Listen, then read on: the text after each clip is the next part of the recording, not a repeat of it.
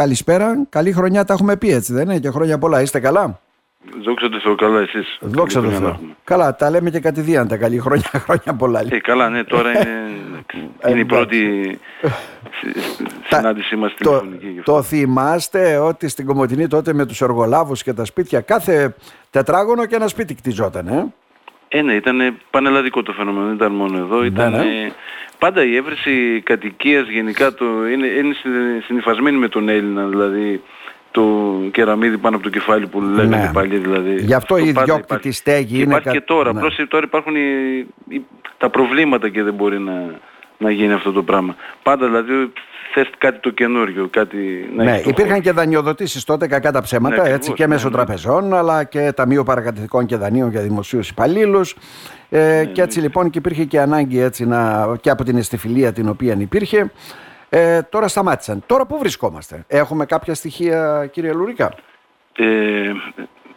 Ναι, κάποια στοιχεία έχουμε. Απλώς τα στοιχεία θέλουν πολύ μεγάλη ανάλυση και γι' αυτό το λόγο στην επόμενη διοικούσα θα βάλουμε σαν θέμα και μάλλον και την εξέταση ομάδας εργασίας για να δει όλη την οικοδομική δραστηριότητα της Θράκης. Γιατί η εμβέλειά μας είναι σε όλη την Θράκη, δεν είναι μόνο στη Ροδόπη. Να δούμε δηλαδή πραγματικά το ότι λέει, ας πούμε, τα στοιχεία των αδειών ότι το 2022 ήταν παραδείγματος χάρη 692 οι άδειες και 750 το 23, μας λέει τίποτα. Στην πρώτη φάση μια... Αυτό σε επίπεδο Θράκης, για να καταλάβουμε. Όχι, για περιφερειακή ενότητα Ροδόπης. Τόσα πολλά. Ναι, βέβαια εδώ πέρα μέσα, γι' αυτό λέω, αρχίζουμε τώρα να λέμε γενικότερα τι θα μπορούσε να είναι όταν λέμε άδειες. Θα μπορούσε να είναι αυτό που μας ενδιαφέρει και είπατε εσείς προηγουμένως, οι αναγέρσεις. Γιατί όταν μιλάμε για οικοδομική δραστηριότητα, κυρίως αναφερόμαστε στο να δοθούν περισσότερα τετραγωνικά στην πόλη, καινούργια κτίσματα. Άρα μιλάμε για ανέγερση ή για προσθήκη. Άρα οι άδειες δηλαδή αυτές, για να το καταλάβουμε, αφορούν όχι μόνο ανεγέρσεις, αλλά ενδεχομένως και ανακαινήσεις ή κάποιοι που βγάζουν άδειες χωρίς χρησιμοποιήσουν, ας πούμε. Όχι, είναι κατεδαφίσεις, γιατί και εκεί χρειάζεται άδεια. Είναι οι άδειες για μεγάλο μέρος των αδειών τα 2-7 χρόνια υπάρχουν. Είτε για μικρή κλίμακα, είτε για οτιδήποτε χρειαστεί για το εξοικονομό, είτε για τις θερμοπροσώπησεις που κάνεις, είτε για τα συστήματα αλλαγής θέρμανσης κτλ. Θέλουν άδεια. Άρα και αυτή είναι άδεια που εκδίδεται. Όλα αυτά είναι άδεια. Εδώ, παραδείγματος χάρη, να πω, οι εσωτερικές διαρρυθμίσεις. Δηλαδή, πολλά γίνονται Airbnb και εκεί χρειάζονται άδεια. Ή πολλά παλιά κτίσματα πριν από το 80 που λέγατε κι εσείς χωρίζονται στα δύο για να γίνουν πιο πολλές αγκαρσονιέρες και εκεί χρειάζονται οι άδειες. Ή τα προγράμματα για νέους τώρα που ήταν τελευταία και της μόδας που έγινε. Άρα υπάρχουν αυξημένες ανάγκες δηλαδή. Εδώ να φανταστείτε, δηλαδή υπάρχει, γιατί προχθές κοίταζα τα πρώτα στοιχεία και βέβαια επειδή θα είναι πολύ αναλυτικά και θα υπάρξει πολύ μεγάλη ανάλυση όλων των δεμάνων σε βάθος τουλάχιστον πενταετίας.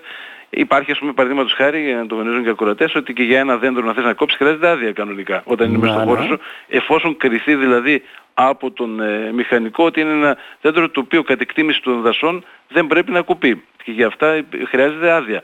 Άρα λοιπόν η άδεια είναι κάτι γενικό. Εμείς τώρα περισσότερο θα το εμβαθύνουμε. Άρα δηλαδή σε αυτές τις 600 άδειες που μας αναφέρατε ή τις τόσες, ουσιαστικά δεν ξέρουμε τι είναι το καθένα, έτσι δεν είναι?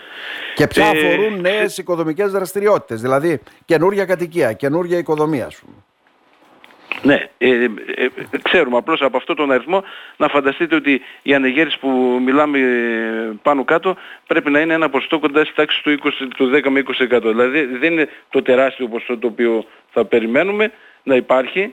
Αλλά εδώ υπάρχουν, το καταλαβαίνετε και εσείς το είπατε, και οι υγιεινείς παράγοντες. Δηλαδή τα υλικά έχουν αυξηθεί τεράστια. Για να σκεφτεί δηλαδή κάποιος να χτίσει. Τα δάνεια δίνονται δύσκολα. Βέβαια λίγο καλύτερα από παλιότερα, αλλά δίνονται. Η οικονομική δυσπραγία που υπάρχει, ο φόβος που υπάρχει στον κόσμο, τι μπορεί να του συμβεί αύριο. Όλα αυτά λοιπόν δημιουργούν ένα περιβάλλον το οποίο δεν είναι και τόσο θετικό, αλλά σε σχέση με το παρελθόν φυσικά και πηγαίνουμε λίγο καλύτερα. Άρα δηλαδή φαίνεται ότι κάτι κινείται, έτσι δεν είναι? Ότι κάτι κινείται σίγουρα. Απλώς αυτή τη στιγμή το ότι κινείται κυρίως οφείλεται στα προγράμματα που υπάρχουν και που βγαίνουν, είτε είναι τα εξοικονομώ είτε τίποτε άλλο. Και για να καταλήξουμε σε αυτό, έτσι, για να το κλείσουμε, το ΤΕΕ από την πλευρά του θα προχωρήσει και θα κάνει τι? Έτσι, όπως μας είπατε. Τι θα κάνει? Θα πάρουμε όλα τα στοιχεία που υπάρχουν τις τελευταίες, κατά βάση πιστεύω, πενταετίας, να δούμε, γιατί άμα ανοίξει πολύ μετά δεν ξέρουμε πώς θα γίνει. Θα δούμε την οικοδομική δραστηριότητα η οποία υπάρχει, τα προβλήματα, για να δούμε και να προτείνουμε ενδεχομένως κάποιες περισσότερες λύσεις, εφόσον κρίνουμε πού υπάρχει, τι διάθεση υπάρχει, τι δυνατότητα υπάρχει και κατά πόσον υπάρχει θέληση, βούληση, δηλαδή θα γίνει μια καταγραφή και θα κοιτάξουμε μήπως μπορέσουμε να περάσουμε και σε προτάσεις από εκεί και πέρα, αλλά το βασικό είναι το στατιστικό στοιχείο το οποίο θα πρέπει να το έχουμε υπόψη, γιατί επαναλαμβάνω ότι βασικά όταν μιλάμε για οικοδομική δραστηριότητα στο μυαλό των περισσότερων είναι η ανεγέρση, δηλαδή τα νέα κτίσματα περισσότερα τετραγωνικά δίνουν στην πόλη. Αυτό είναι το βασικό εργαλείο. Δεν μου λέει τίποτα οι 700 άδειες, αν είναι από τις 700 ή 300 ανεγέρσεις και άλλο 700 να είναι οι 120 ανεγέρσεις. Δηλαδή τα μεγέθη του να πού βγάζω τόσες άδειες δεν είναι και τόσο έβυχος αυτιά πολλές φορές. Μάλιστα. Αυτά λοιπόν σε πολύ γενικές γραμμές. Αυτό είναι ακόμη είναι στα πρώτα βήματα. Απλώς λόγω κοιτώντας αυτά τα πράγματα και συζητώντας ειδικούς βγήκε το συμπέρασμα ότι πρέπει να το δούμε, γιατί αυτός είναι και ο ρόλος του Επιμελητηρίου, σαν τεχνικός σύμβουλος του κράτους, να δούμε πάνω στο κομμάτι των ιδιωτικών έργων τι υπάρχει αυτή τη στιγμή στην περιοχή και βέβαια να το δούμε και σε σχέση και με τις διπλανές περιφερειακές ενότητες και της Ξάνθης και του Εύρου, οι οποίες έχουν τις δικές τους ιδιαιτερότητες, αλλά ενδεχομένως να πάρουμε τα θετικά από τη μία και να απορροφήσουμε, να διώξουμε τα αρνητικά της άλλης για να πάμε σε ένα καλύτερο περιβάλλον. Τώρα, είστε βέβαια εκτός από πρόεδρος στο ΤΕΕ Θράκης, είστε και διευθύνων σύμβουλος στην Αναπτυξιακή Ροδόπηση. Ναι. Εκεί ως γνωστόν προσφέρουμε το έργο μας και είναι βέβαια αυτή η θέση να μισθύνει περισσότερο τιμητική για να βοηθήσουμε την ανάπτυξη της περιοχής. Τώρα βέβαια θα αλλάξουν οι διοικήσεις, γιατί νομίζω ότι το μεγαλύτερο ποσοστό το έχει η περιφέρεια, ήδη αναλαμβάνει καθήκοντα αντί του Νίκου Τσαλικίδη ο Μανώλης ο Ταπαντζάς, έτσι δεν είναι? Ναι, ακριβώς. Άρα λοιπόν για την αναπτυξιακή θα είναι ένα θέμα που θα τεθεί έτσι και στη μελλοντική Γενική Συνέλευση των Μετόχων εκεί. Ναι, βεβαίως. Σύμφωνα με τον κανονισμό της αναπτυξιακής, η Γενική Συνέλευση των Μετόχων γίνεται μια φορά το χρόνο, κυρίως προς τα τέλη του καλοκαιριού, αλλά στην τελευταία Γενική Συνέλευση, επειδή θα έπρεπε να εκλεγεί και συμβούλιο, πήραμε την απόφαση ότι εν ώψη και των εκλογών της αυτοδιοίκησης που θα ακολουθούσε τον Οκτώβριο, θεωρήσαμε καλύτερο ότι θα πρέπει να περιμένουμε, γιατί μην ξεχνάμε το μεγαλύτερο ποσοστό άνω του 85% ανήκει στους Δήμους και στην περιφέρεια. Δηλαδή ο μεγαλομέτωχος καταρχήν είναι, να ξέρουμε, ο Δήμος Κομοτηνής με 18 και 36. Μετά είναι η περιφέρεια με 16 και 42 και μετά η ΠΕΔ με 10 και 95. Δηλαδή αυτοί οι τρεις αμέσως κάνουν ένα 45%. Οι τρεις τους. Άρα για να μπορέσουν να γίνει τακτική γενική συνέλευση θα πρέπει αυτοί οι φορείς να μας στείλουν τους εκπροσώπους. Άρα θεωρητικά θα πρέπει να βγουν πρώτα η διοίκηση της ΠΕΔ, να στείλει η διοίκηση της ΠΕΔ τον εκπρόσωπό της, οπότε με τους άλλους εκπροσώπους μαζί με τους 17 φορείς, γιατί απλώς να θυμίσω ότι είναι ο Δήμος, μάλλον η περιφέρεια, ο Δήμος Κομοτηνής, Μαρόνιας, Ιάσμου, Αριανών, βέβαια και της Ξάνθης, Μήκης, Αυδύρων συμμετέχουν μέσα.